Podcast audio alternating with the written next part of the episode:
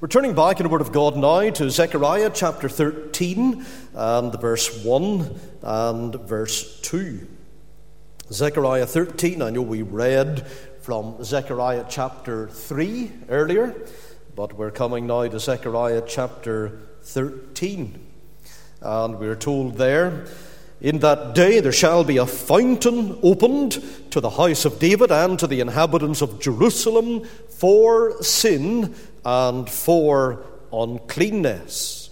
And it shall come to pass in that day, saith the Lord of hosts, that I will cut off the names of the idols out of the land, and they shall no more be remembered. And also I will cause the prophets and the unclean spirit to pass out of the land. Amen. We know the Lord again will add his blessing on to the reading of His Word tonight. And let's please bow together in prayer. Heavenly Father, again we look to Thee. We pray for Thy blessing upon the preaching of the Word of God tonight. We pray that Thou will come near now in the remainder of our meeting. And as the Word of God is expounded and brought to our hearts, applied to our consciences, we ask that Thou will be evidently here. We don't want a meeting where we simply go through motions and we tick boxes and feel, well, we've done this and done that, and therefore the meeting is uh, due to be over now. Uh, Lord, help us to hear the speaking voice of God our Lord and Master. Maybe know our conscience awakened. Maybe not just be sitting sluggishly and about to sleep not only physically but spiritually.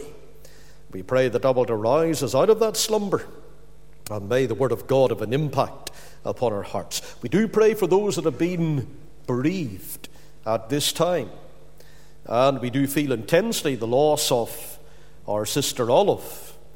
Uh, we know what a stalwart for Jesus Christ she was in this congregation over many, many years. And wherever, wherever she went, we thank thee for the testimony and the witness that unashamedly and in her own quiet way she always bore. Lord, be with all the family members, we pray tonight. Be with them in their sorrow and so we pray for Elizabeth and Karen and Eva Rose and all the other members of the family connection, and we know the connection there is large. We ask that thou wilt put the arms of thy care round about them, and may they be assured that the people of God are calling upon the Lord for them and are looking that God will come close and comfort broken hearts. Speak, we pray, on Tuesday during the funeral service. Uh, may a proper tribute be given to her sister, but may the truth of God above all other things, may it take preeminent place. May it be announced, and may those who come and who hear and are paying their own respect to our departed sister, we pray that thy truth will take hold of us and may those who are in Christ, may we be encouraged to live more steadfastly and earnestly for Him, and always to do something more for God. And those who are out of Christ, may they be solemnized.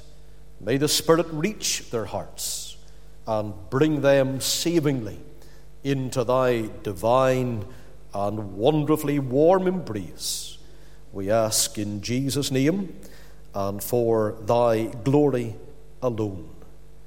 Amen. It was William Cooper, and it looks like it's spelt and therefore should be pronounced Cowper. But Cooper apparently was the pronunciation. He was an English poet, hymn writer, and he wrote the tremendous hymn that I think all of us will be very familiar with There is a fountain filled with blood drawn from Emmanuel's veins, and sinners plunged beneath that flood lose all their guilty stains. Cooper was born in his father's rectory at Great Berkhamsted in Hertfordshire on the 15th of November of 1731. His father was chaplain back then to King George II. His mother died when he was only six years of age, and that was a tragedy that put a long scar of sorrow right over William Cooper's life. When he turned 10, he was sent along to boarding school at Westminster, and really it was there that his problems were added to by the bullying and the cruelty that the other lads uh, showed to him. Harsh treatment it was meted out to him then, and it seemed to make him exceptionally timid right through his days. But he was able to survive the experience there in boarding school at the age of 18. He commenced the study of law. And although he passed all of the necessary examinations to be called to the bar in the year 1754, he never achieved any success in that chosen profession. He never practiced. There was an all consuming fear that came on him of serving people. He felt he would let them down, and therefore he miserably failed to attract any business to himself. After nine years, it was arranged that he should become a clerk in the House of Lords. And still, he felt very unfit for that task. And the misery that came over him then was resulting in such a dark, dark mood that he made several attempts on his own life. And due to those tendencies that he had, the darkness of his mood, Cooper was confined for a brief period to St. Albans Asylum. And it was there within the walls of that asylum that, quite remarkably, this famous hymn was penned.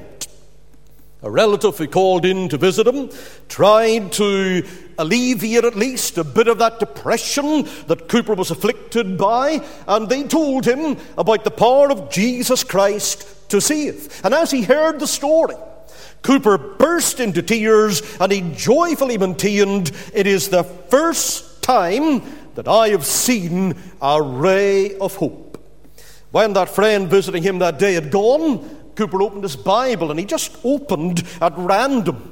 And he started reading in Romans chapter 3 in the verse 25, and again it was about Christ. And that verse tells us, Whom God hath set forth to be a propitiation through faith in his blood. In other words, Christ has been set forward as a covering, as the great cleanser for our sins and our iniquities. And so when he read that and delved into what the text was saying to him, that account of Jesus' atoning purpose and his wonderful work, it touched Cooper's heart, opened his understanding, it thrilled his soul, and it enabled him to bear this testimony. He said, There shone upon me the full beams of the sufficiency of the atonement that Christ has made. My pardon in his blood the fullness and completeness of my justification. And in a moment, I believed and received the gospel. He was so overjoyed by that newfound hope that he sat down, he took up his pen, and he described what had happened to him in verse and what he wrote it leaned heavily upon the words that we're looking at tonight. Zechariah chapter 13 and 1. In that day, there shall be a fountain opened to the house of David and to the inhabitants of Jerusalem for sin and for uncleanness. Cooper said at the time and in years that ensued beyond that time, he said, It's my desire that other troubled and perplexed and distressed souls like myself should be helped by the words of my hymn. But that desire was fulfilled. Not on one occasion or on a couple of occasions, but on many, many occasions. The great famous Baptist preacher, mm, C.H. Spurgeon, was so enthralled and captivated by the lines that William Cooper had written that he left instructions when I die, and you're going to write something in my tomb, I want a couple of verses of Cooper's hymn to be inscribed on my tomb. And so, if you were in West Norwood Cemetery in London and you were working your way through, you found the grave of Charles Haddon Spurgeon, you will read on the side of it these words Ere since by faith I saw the stream, thy flowing wounds supply. Redeeming love has been my theme and shall be till I die. And you'd read on then in a nobler, sweeter song I'll sing thy power to save when this poor, lisping, stammering tongue lies silent in the grave. Another Spurgeon, Charles' brother James an accomplished preacher himself. He often deputized for his brother Charles when Charles was ill. He said, This hymn has spoken to my heart as no other hymn has done. So it's obvious these brothers and many others had a high regard for the hymn written by William Cooper. And I trust this evening, in fact, it's my prayer, my earnest prayer that each one present in this preaching house and anyone that may be tuned in over the internet tonight will have a similar respect and regard and even develop into a relish for the main thoughts. The great theme that is in our text here in Zechariah, the chapter 13 and the verse 1 In that day there shall be a fountain opened to the house of David and to the inhabitants of Jerusalem for sin and for uncleanness. Notice, first of all, the comprehensiveness of this fountain. The comprehensiveness of this fountain. What I'm saying is, it frees, it flows so freely it stretches out so extensively. It is so entirely sufficient because it deals with the greatest, the most gross sins that a man or woman is ever capable of committing the evils of sin and of uncleanness. And you have those words in our text here. They underline the nature of evil, what sin is really all about. The first word that we have here, this fountain is open for sin and for uncleanness. Sin, that's the most common word used in all of the Bible for man's utter abysmal failure to measure up to or to meet the requirements that God has placed upon him. Primarily, this word has reference to the state of a man's heart. So it's looking inward. It's flagging up those inward attitudes and desires and the condition within the heart and the soul of man. It summarizes what we have in, for example, Genesis 6 and verse 5, where God looked down and he saw that the wickedness of man was great in the earth. And that, and here's something that's very internal, every imagination of the thoughts of his heart was only evil continually. God sees right into man, and he sees there as a cesspool of iniquity swirling about in him. In Jeremiah 17 and 9, the famous words of the prophet, where he says, The heart is deceitful above all things and desperately wicked. Who can know it? And the answer is to that question who can know it? Only God perfectly knows the state of our hearts before Him sin, the state of the heart. But then there's another word used here about the nature of evil, and that is uncleanness. In Zechariah 13 and 1, in that day there shall be a fountain open to the house of David and to the inhabitants of Jerusalem for sin and for uncleanness. We're talking here in the main about the pollution of the hands the kind of sin that expresses itself, that reaches out and practices and performs evil. Not just the lustful desires that are dwelling within the heart, but when those lustful desires take hands, have feet, and sprout into activity. Sin when it's full grown.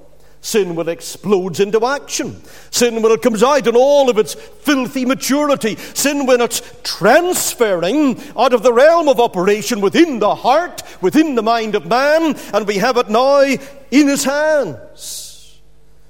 Our Lord Jesus in Mark chapter 7 and the verse 21 through 23, he describes this transfer. He says, For from within, out of the heart of man, that's its origin, proceeds. So it travels out of the heart into activity, proceeds.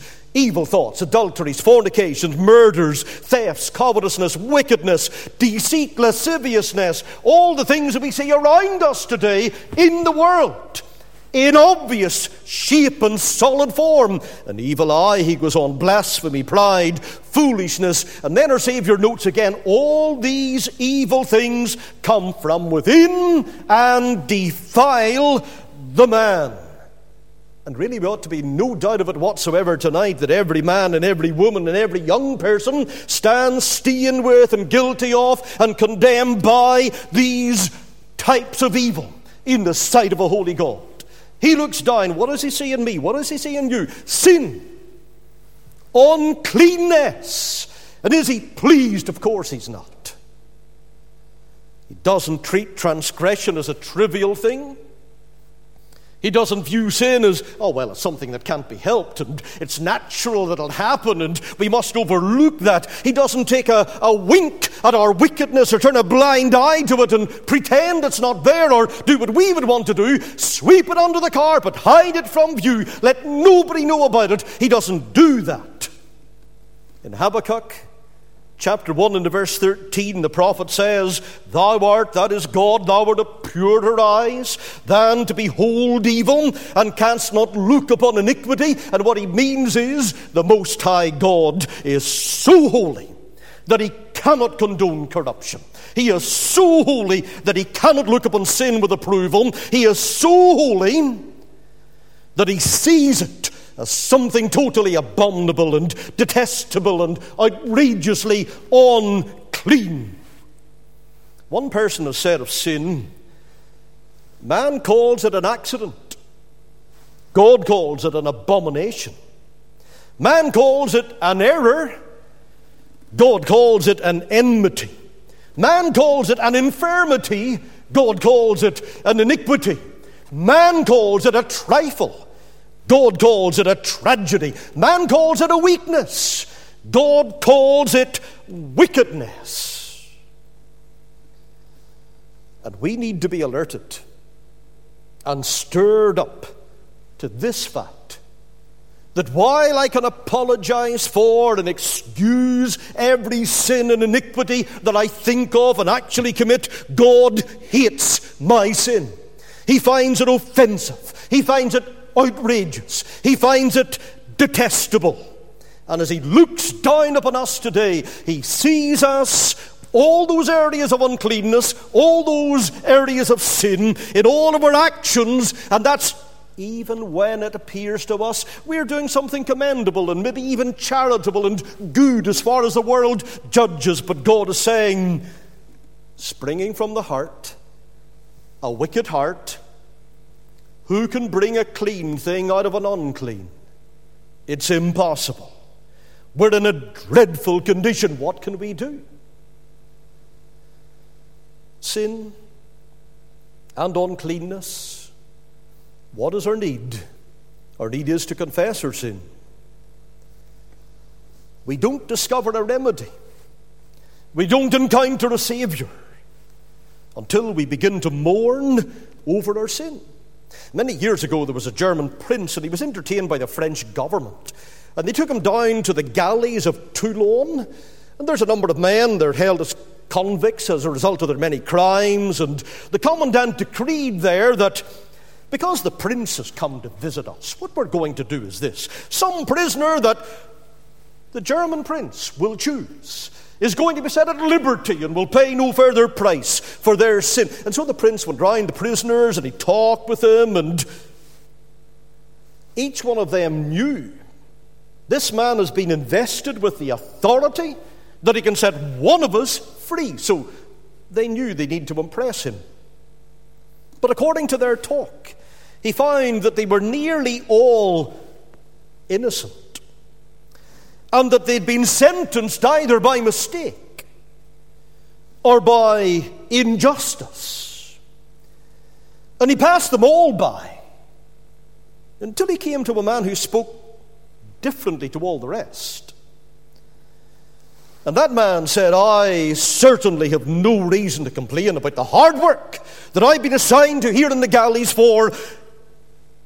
If I had my proper due, I should have been put to death for my crimes. He continued to admit with great humility the evils that he had committed in his life, the properness of the sentence that he was under.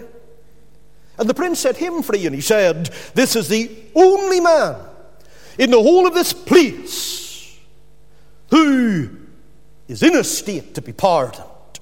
For he has a sense of his transgressions. He feels his sin, in other words, and so he can be trusted in society. How do we deal with sin? How do we deal with uncleanness? Confession of sin, that must come in.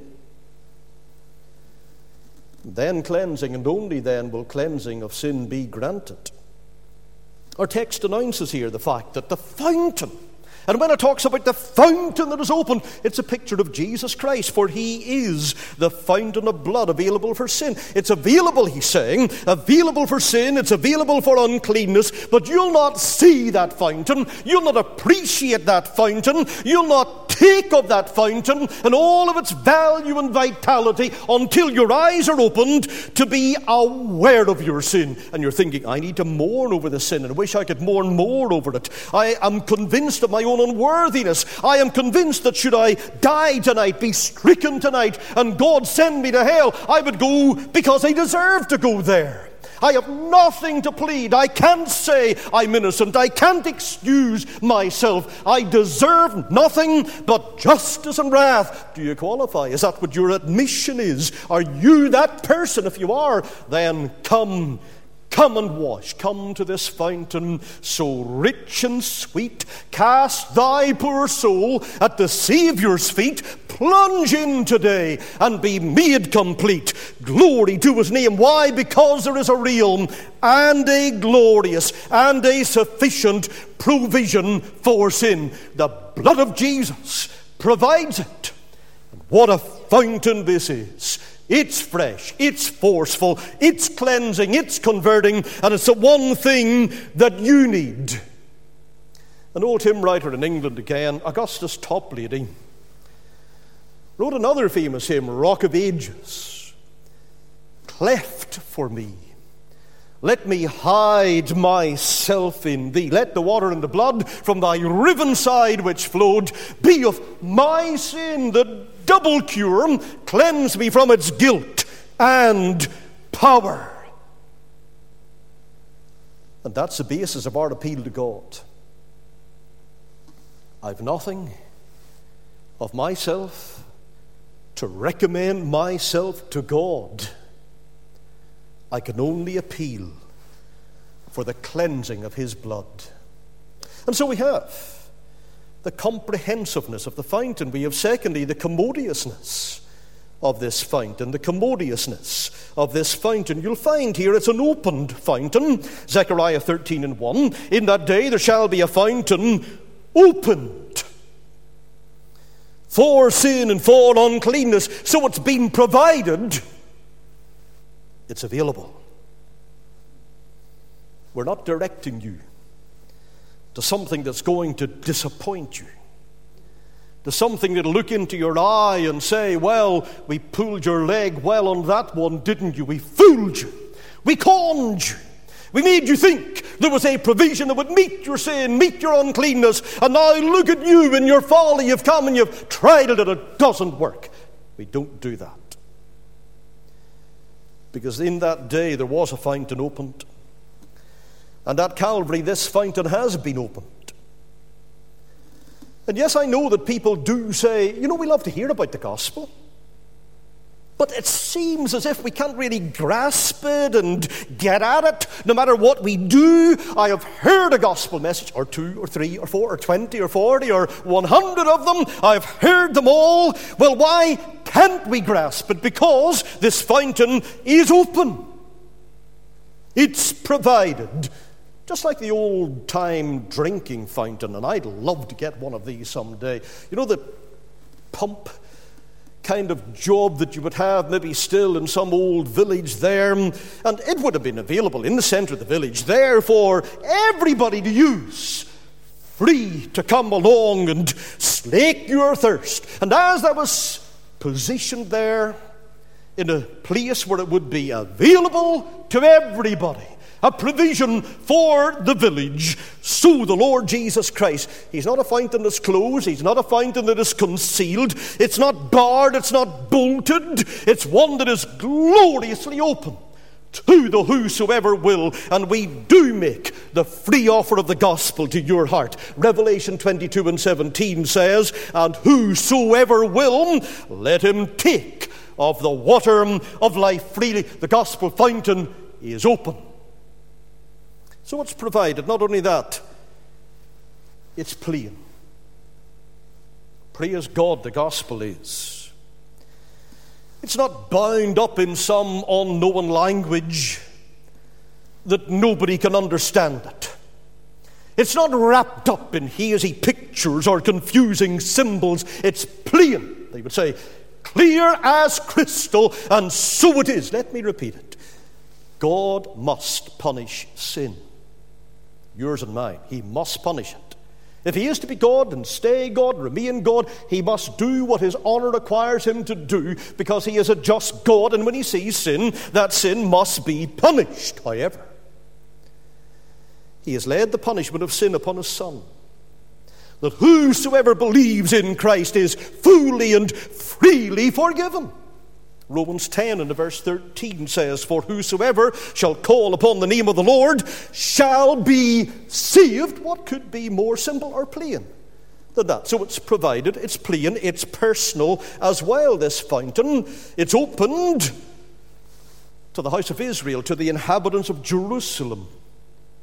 Come along, house of Israel. Come along, inhabitants of Jerusalem. You're welcome to come and avail of the fountain. That's what the text is saying.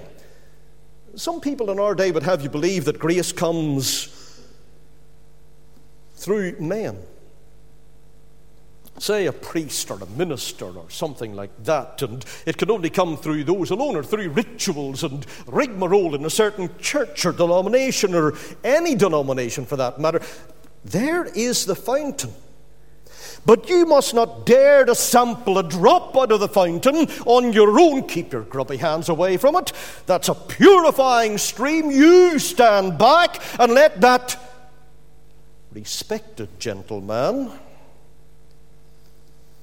come along gracefully to the fountain, gesticulate in dozens of different directions, and let Him administer the cleansing to you. Well, that really wouldn't have worked very well, would it have done, for the dying thief? There was a colporteur, a bookseller one time, and he was selling testaments, New Testaments. And the priest in the parish to which he came, he said to him, Your books say a very great deal about pardon, but I don't see very much in them about confession. The bookseller was about to reply when a public dignitary, who was there as well, took up the testament, said to the priest, Ah, what you say is very true. The New Testament does not say anything about confession to priests.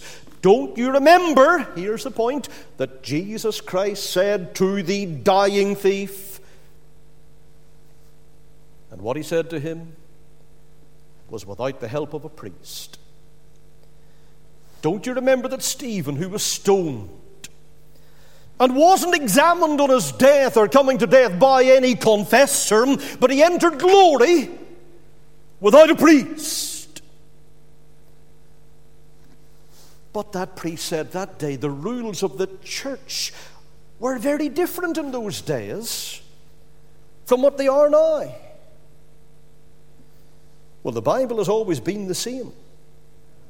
And the message will never be altered, and no man dare alter it. We have sentinels in Scripture, beginning in the middle and at the end, telling them anybody coming to take away the words or add to the words, there will be terrible, dire consequences. And we have no need to go back to some empty ritual or some apostate blindness that would barricade the way of getting directly to the life giving fountain that would stop us plunging into the crimson preciousness of our great Redeemer's blood. You and I, praise God, we can go directly to Jesus. May we always realize that and cherish that and announce that because that is the wonderful message of this book. The hymn writer said, Lo, the incarnate God ascended, pleads the merit of his blood. Venture on him, venture wholly, let no other trust intrude. None but Jesus, none but Jesus can do helpless sinners good. It's an open fountain, it's a plain one, it's provided, plain, personal, and it's powerful.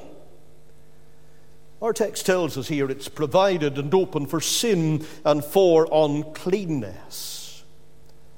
So, if that's our condition, it's meeting our need. Don't be looking anywhere else. If the fountain is open for inward and outward sin, then it's sin that qualifies me to use it.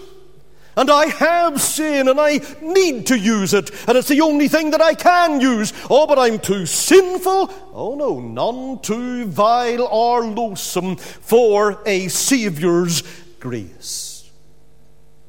It's a powerful fountain. There was a fallen girl I'll not tell the full story tonight, we don't have time.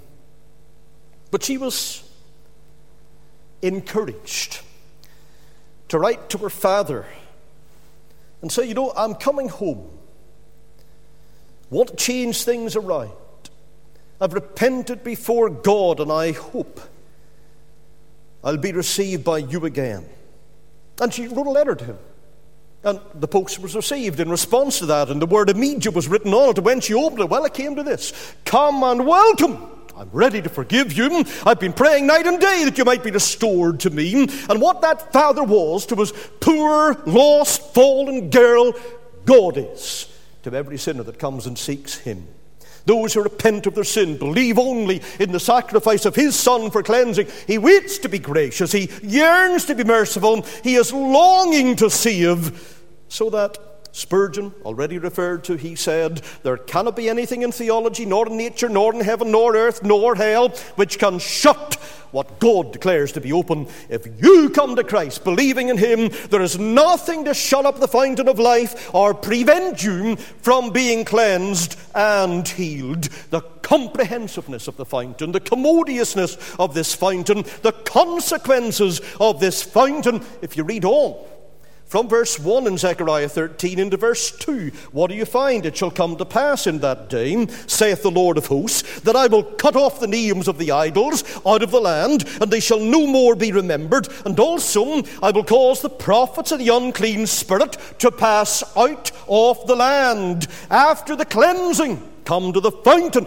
There was a reformation that sparked off. Things changed. Sin was rejected and dealt with. And that's what will happen in your life.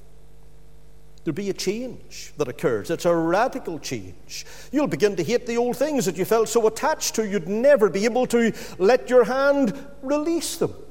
Augustine, before his conversion, had been in the habit of associating with people of unclean living. And after a conversion, he met a woman in the street and she said, Augustine, it is I. And he replied right away, Yes, but it is not I. What he meant was Augustine, now that he's converted, is another Augustine. He's changed. Practices are changed. Desires are changed. It's a radical change. Paul writes about it in 2 Corinthians 5 and 17. If any man be in Christ, he is a new creature. All things are passed away. Behold, all things become new. Paul writes about it again in Philippians 3. Forgetting those things which are behind, reaching forward unto those things which are before.